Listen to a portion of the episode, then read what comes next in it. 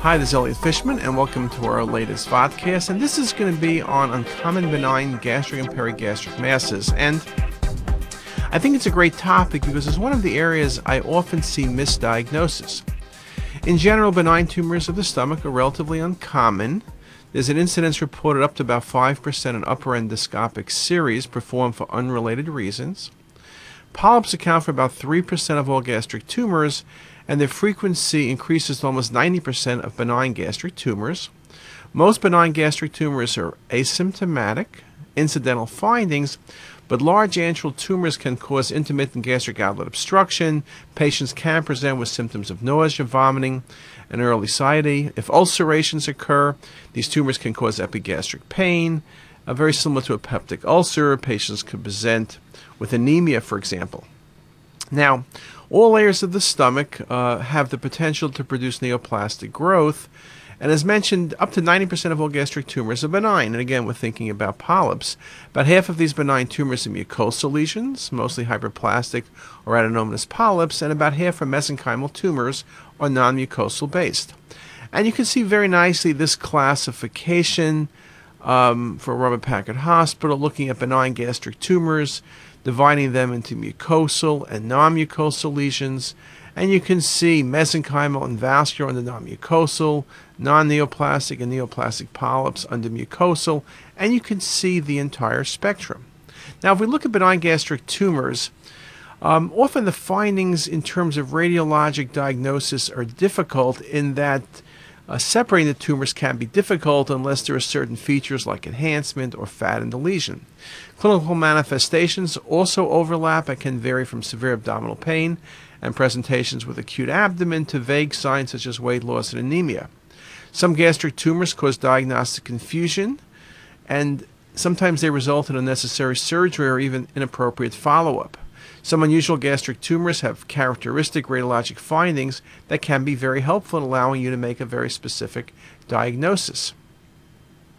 Now, in terms of benign gastric tumors, air contrast studies of the stomach are sensitive in delineating mucosal detail and lesions. Lesions are often found incidentally on CT or other studies of the GI tract, as we mentioned previously. With endoscopy becoming more common for both diagnostic and therapeutic purposes, Often these lesions we picked up on endoscopy.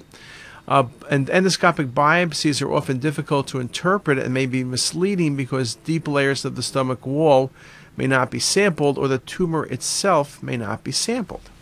Now, in terms of CT evaluation, ideally, we can use water as a negative oral contrast agent. We can use VoLumen.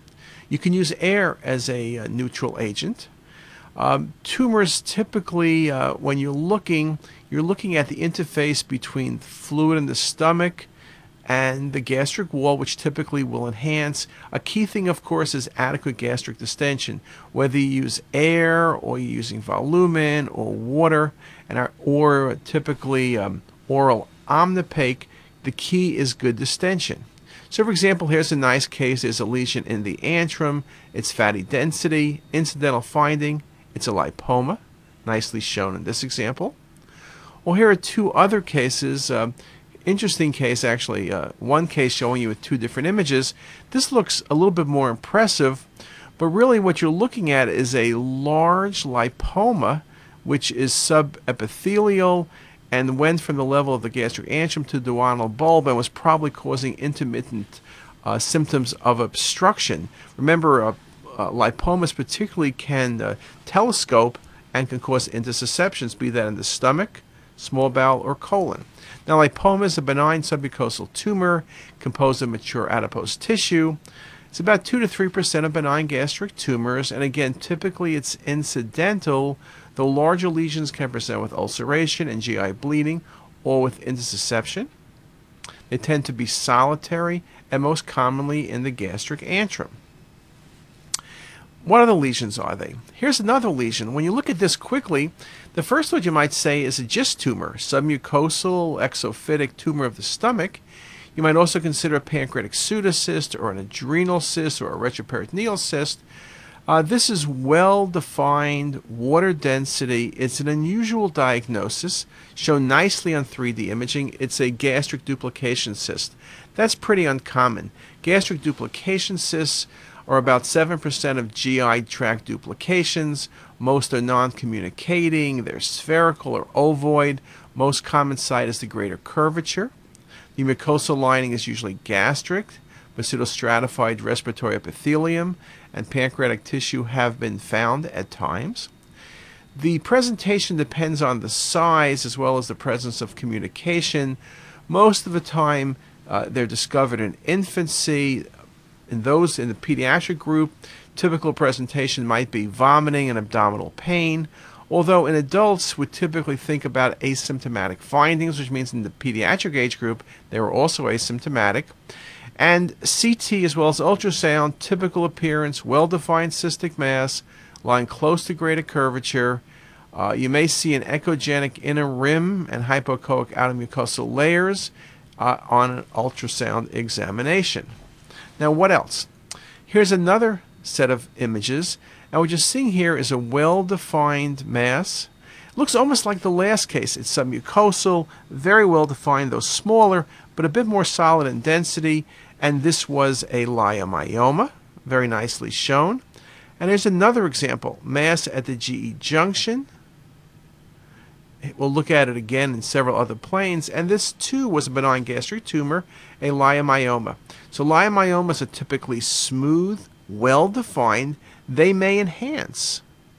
They're usually incidental findings, submucosal. They can ulcerate when they get larger. They're typically composed of spindle cells and display smooth muscle differentiation. Uh, gastric mesenchymal tumors are classified immunohistochemically as leiomyomas or GIST. Remember that the leiomyomas are defined as being desmin positive and c-KIT negative, while most GIST tumors are c-KIT positive. The other thing, of course, is leiomyomas tend to be smaller in the 1 to 3 centimeter range, and GIST tumors are typically larger. What about this case? And you notice this one is solid, looks like the last case can be a GIST tumor as well. This was a schwannoma. Very unusual tumor. A schwannoma in this case, um, here's another example, has an ulceration, GI bleeding. You know, I would have gone with a GIST tumor. Could this be metastatic melanoma? That's a possibility. Schwannomas are uncommon tumors. The whole area of neurogenic tumors are rare. 4% of all benign gastric tumors, the majority of which are schwannomas. It's included in the smaller group of GI mesenchymal tumors, which contain relatively well differentiated tumors that are identical to those arising from the somatic soft tissues.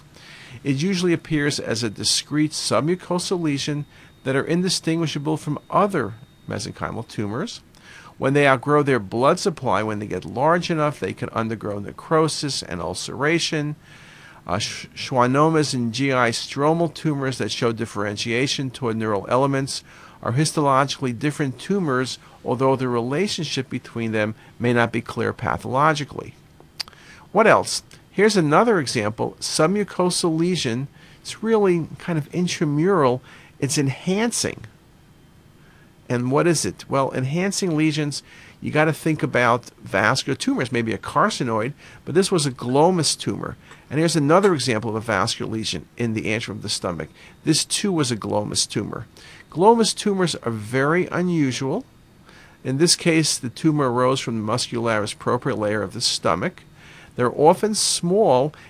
Glomus tumors are the most common benign vascular tumors of the stomach.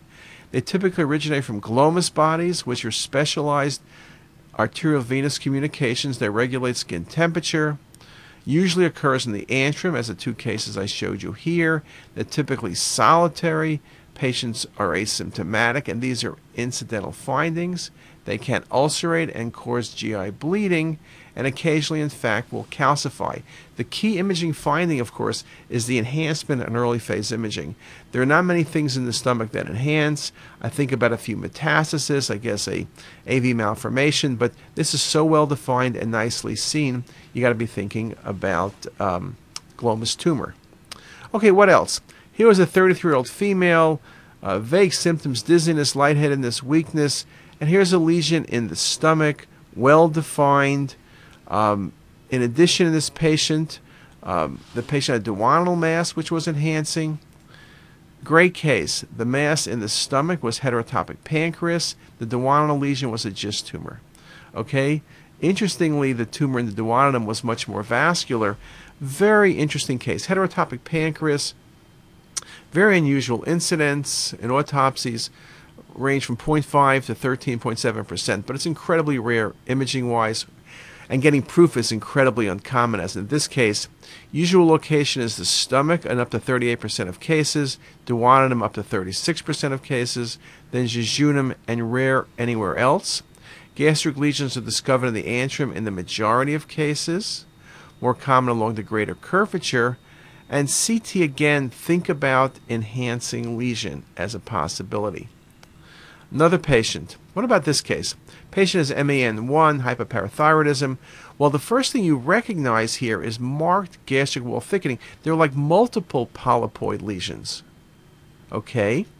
And when you see multiple polypoid lesions, you got to be thinking Zollinger-Ellison syndrome. You got to be thinking about a gastrinoma. Just a beautiful example. Now, there are other things that give you multiple polypoid lesions.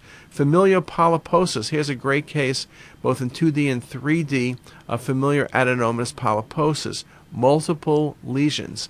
I've seen a case of Canada-Cronkhite most recently. Very large, thick folds, polypoid lesions. Very, very nice example. Now, what else? Here's just a couple more cases. Here's a nice case of familial adenomatous polyposis with Turcot syndrome. Uh, here's another case, you know, again, some more images. Very nice visualization. This was kind of interesting. This patient also had an adenocarcinoma, but again, in Turcot syndrome, tumors are more common. Subcutaneous nodules you can see as well. What about pseudotumors? You look at this case, this looks like a submucosal mass. Could be a GIST tumor. Looks like that neurogenic tumor I showed you before. But as you watch the lesion over the multiple phases. It enhances, and in fact, this was a um, exophytic hemangioma of the liver, which simulated a gastric tumor. What about this case? This looks like it may be a duplication cyst. Well, look with contrast is a large splenic artery aneurysm. So, boy, you have to be careful.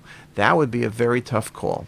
So, again, certain lesions have signature appearances, certain lesions can fool you, and others you simply could put in the differential diagnosis. So we'll conclude then benign gastric tumors are uncommon, but we can see them on CT scan, often as incidental findings. I showed you a number of different lesions, things you should think about from glomus tumors to duplication cysts. At times, imaging findings are very similar, and we can't be very specific, but we can really help with patient management, whether the patient needs endoscopy or biopsy, whether you need to go to other imaging modalities, or a patient needs to go to surgery. Key thing, of course, is detection. And detection is not done unless you have good CT technique with good gastric distension, good vascular phase imaging, and multiplanar and 3D mapping. And with that, hope you enjoyed the talk. Have a great day.